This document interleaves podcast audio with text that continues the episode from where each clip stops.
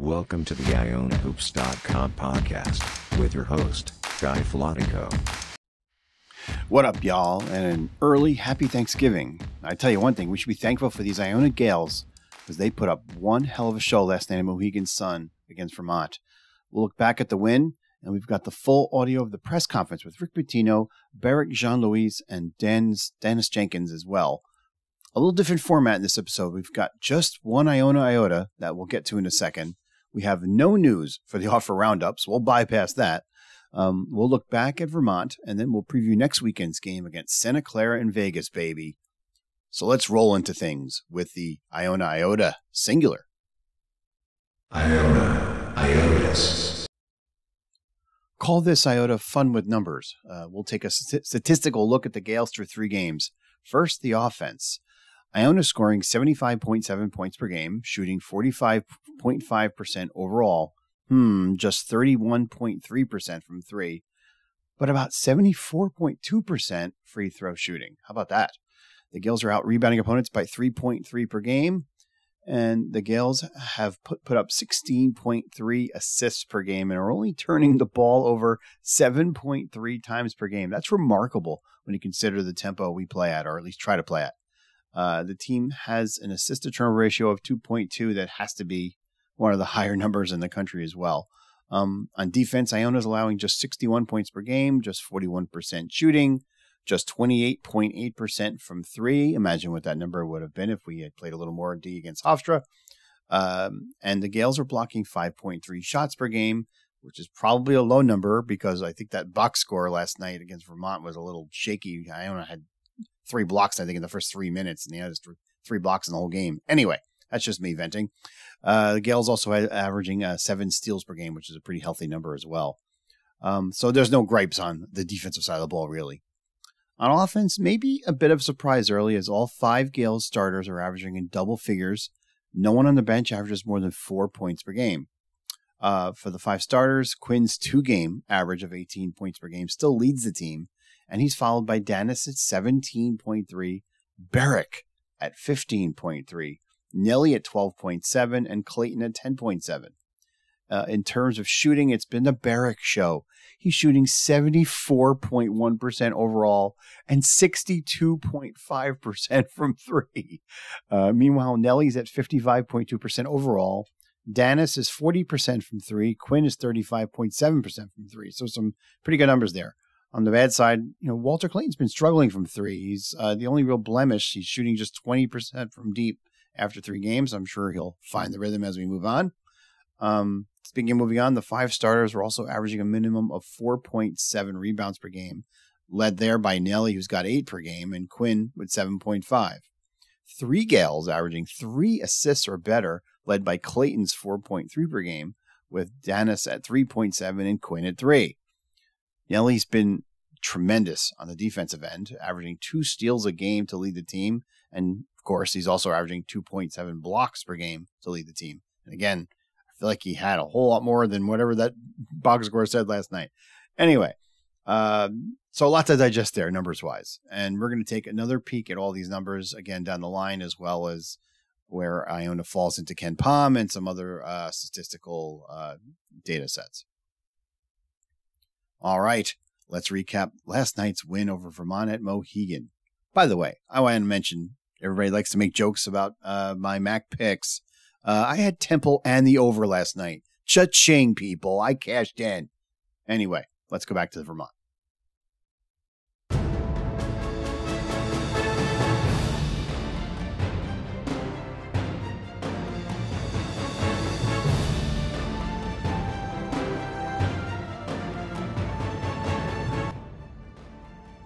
Gaels fans started the night off with some scary news. No Quinn Slazinski.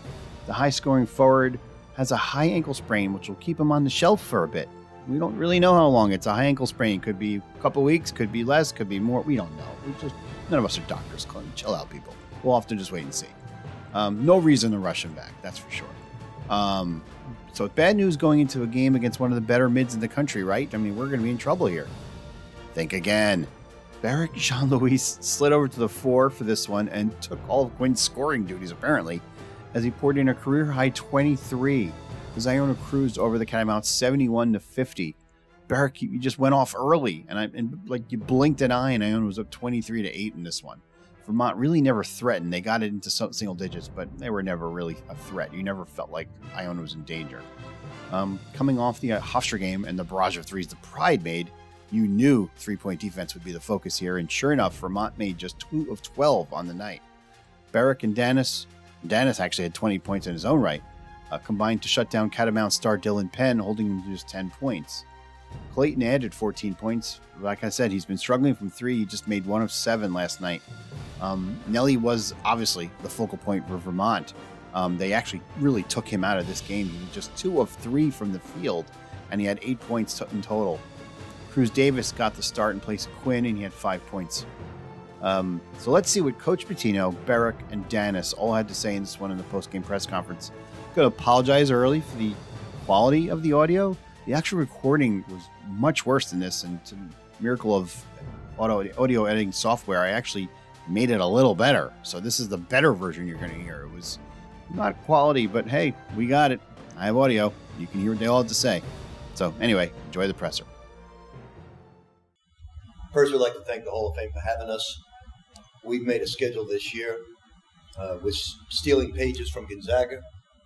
You know, I won't be around long enough to build a Gonzaga type program, uh, but we're, what we're trying to do is schedule great teams, great coaches, and tonight was no exception. This look, they, they just traveled 8,000 plus miles, and our strategy was just to press them, kill the break, and try to wear their legs out because they they just played a grueling schedule. I've never gone against Coach Becker. I'm real happy I haven't. He tonight was not an indication. He is a not a good coach, a great coach. He reminds me of being back in the EuroLeague, where if you put a guy in the game and they have a size advantage, right away they're going to go to that guy. They're going to create a switch and go to that guy. He's a just an outstanding coach, outstanding. And we took advantage of their legs tonight. Uh, if, if, they didn't have that type of travel, it would be a much closer game. These two guys played their tails off. Uh, Berrick is not only our best defensive player, but he tried to take Quinn's spot tonight, and he did more than a, a great job. We were nine for seventeen on the break, and they were one for three. So that that was a, a big play. And the man to my left here, Daniss Jenkins, is.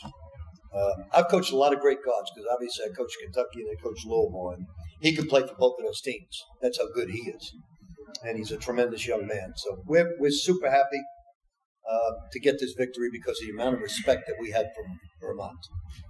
Good questions for you, Berrick, you're one of the elder statesmen program now. You've been in the ring for three years. He's always praised your defense, but what can you say about your offensive evolution as well? Um, well, um, this off summer, I know I play defense, so I was mainly working on my jumper a lot and just being confident in shooting the ball. I felt like I got away from last year, so this summer just being confident and shooting it like it's one every single time. And DJ, third game with Rick. What can you say about this system that brings out the best of your game and how you've evolved now playing high off ball? Um, he just challenges us. He challenges us on both ends of the floor. Um, on offense, he uh, challenges us to push the pace, and on defense, um, get after him. And that's the way I love to play. So it's great for me. So he just challenged me every single night, and I, I like I like challenges. Bert, uh, with Quinn out, how did that change how you guys approach a game on both ends of the floor? Um, well, Quinn got hurt yesterday, so when it, right when it happened, we just had big changes, and um, they were not that big, so we matched up with them perfectly. So we just throw me at the four. And we didn't really have to run that many plays. I just told them the five plays that I know, and then you could just go at them, at least a try, or go five out. So, DJ, more pressure to try to produce more when somebody like Quinn is not out there? Um, I, I, wouldn't necessarily say more pressure, but obviously someone else has to step up, and obviously the, the, the other starters have to do more. So um, I wouldn't say pressure, but we also knew that we had to step our game up and um, take over what, what, what Q brings to the table. We had to we had to make up for that. Anything else from the players?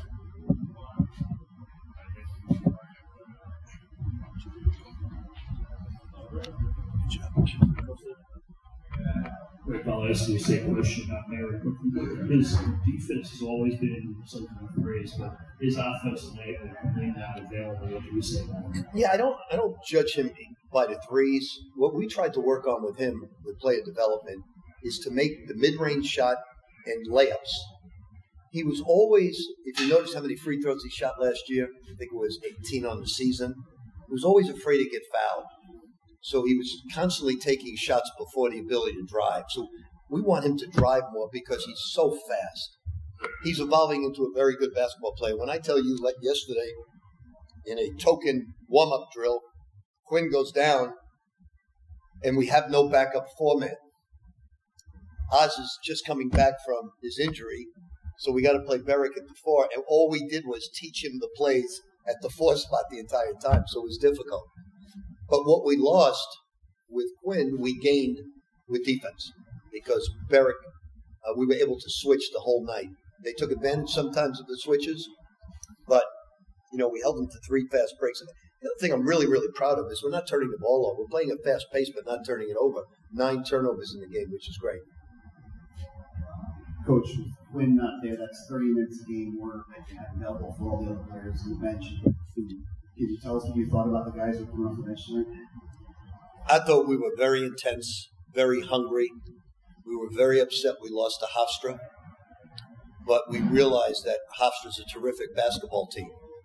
And we realized Santa Clara is a terrific basketball team, and New Mexico, and St. Louis, and Princeton, and uh, SMU in the, in the Hawaii Classic. So we're going to have these type of games make you better. Last year, I felt we had a little bit of fool's gold uh, in certain areas. This year, we're going to earn every victory. And tonight, we busted our ass to earn. We our respect level for Vermont is very, very high.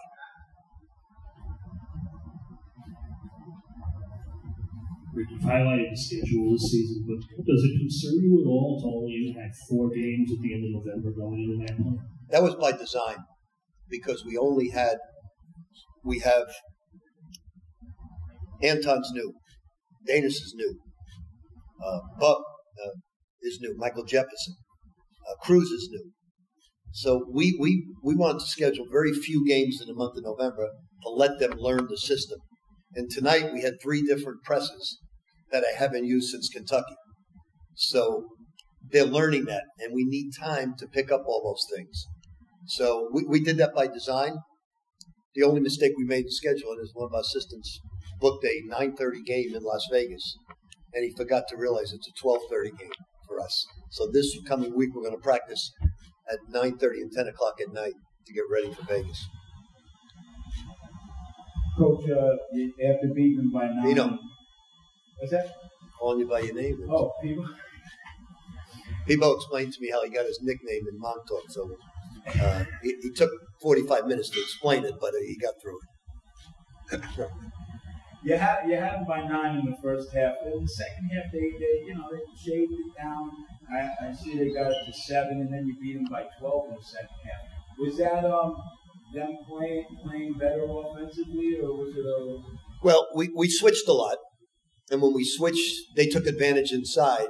But we said we don't care If they score inside off our front, so be it. We're not giving up the three. We're not going to give up the three. And you look at the stats, they were two for 12 from the three point line, and they can be lethal from the three point line. So we weren't going to give up the three. You had to give up something on the switch. We did a good job of fronting, and certainly, you know, they shot 42% for the game and 16% from the three three point line. So we had to give up something, and uh, they'll execute well. They're they're a terrific passing team and execution team.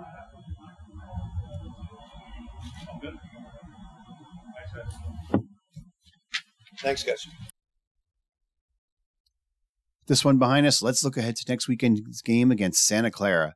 As Coach Pitino just said in the presser, this one's in Vegas and it's got a crazy start time for us East Coasters. Midnight Eastern.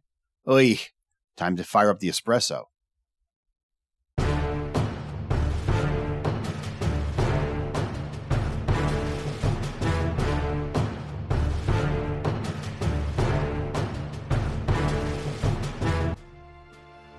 Hey, y'all, remember the last time Iona and Santa Clara met? Of course you do. It was the first year of the Tim Cluess era and the finals of the 2011 2011 CIT at Hynes, and the Broncos came in and topped us 76 69. Payback time, baby. Well, at least we hope so. Broncos are good again, in case you didn't know. They cruised to a pair of home wins to open the season against two, well, MAC level type teams. Then got rocked at Utah State, which is a possible opponent for Iona in Hawaii, by the way. Um, and then last night, Santa, Santa Clara um, topped DePaul 69 61 last night in the first round of the Baha Mar Bahamas tournament. And they're going to be facing Central Florida, winners over Oklahoma State last night, in the finals of the event, of the event tomorrow at 7 p.m on the CBS Sports Network. So there's something for you guys to watch. Uh, that'll be worth it. Um, Santa Clara was going to return home for a non D1 game on Wednesday before heading to meet us in Vegas. So, what do the Broncos do well? Well, they play fast. They're fifth nationally in, te- in Ken, Tem- KenPom's tempo, and their defense is 85th in KenPom. For comparative purposes, Iona's is 81st. Um, and like Iona, they're very good at denying the three. On O, they hit the glass hard to the tune of averaging 12 offensive boards per game. And overall, they out rebound opponents by nine per game. Individually, the guy to watch is the guy who's been making some headlines if you've been following on Twitter or just college basketball in general. 6'5 sophomore guard Brandon Podziemski. How about 24.3 points and nine rebounds per game, 45.8% from three? Hello, Berrick. We've got a job for you. Um, so he is the guy to watch for sure. They've got a sophomore guard, Carlos Stewart, he averages 10.8 per game, and graduate student guard, Carlos Marshall, averages 10 a game. But make no mistake, Podziemski is the guy Iona needs to shut down while keeping the others off the glass, apparently. Um, and this roster has seven guys who are six seven or bigger, so that is no small feat either, especially if we're forced to play a bit smaller without Quinn. KenPom, at the moment, today, this morning, Saturday morning, has us as a two point favorite at the against against Santa Clara. At, again, at the moment, but let's see what happens with the Santa Clara UCF game tomorrow night and how that might change some numbers. Either way, this is going to be a tough game, and not just because it's past my bedtime. Happy Thanksgiving to Gael Nation. Enjoy the turkey and stuffing and whatever else you'll, you'll inhale, as I know I'll be doing. Hopefully, we'll have some Broncos for dessert come late next Saturday night. Until next time, Iona fans, go Gaels, and thanks for listening as always. Thank you for listening to this edition of the IonaHoops.com podcast. This podcast is a production of IonaHoops.com its publisher Guy Filatico. The opinions shared during this podcast are those of Guy Filatico, IonaHoops.com, and any featured guests. This podcast is not affiliated with Iona University Athletics or the university itself.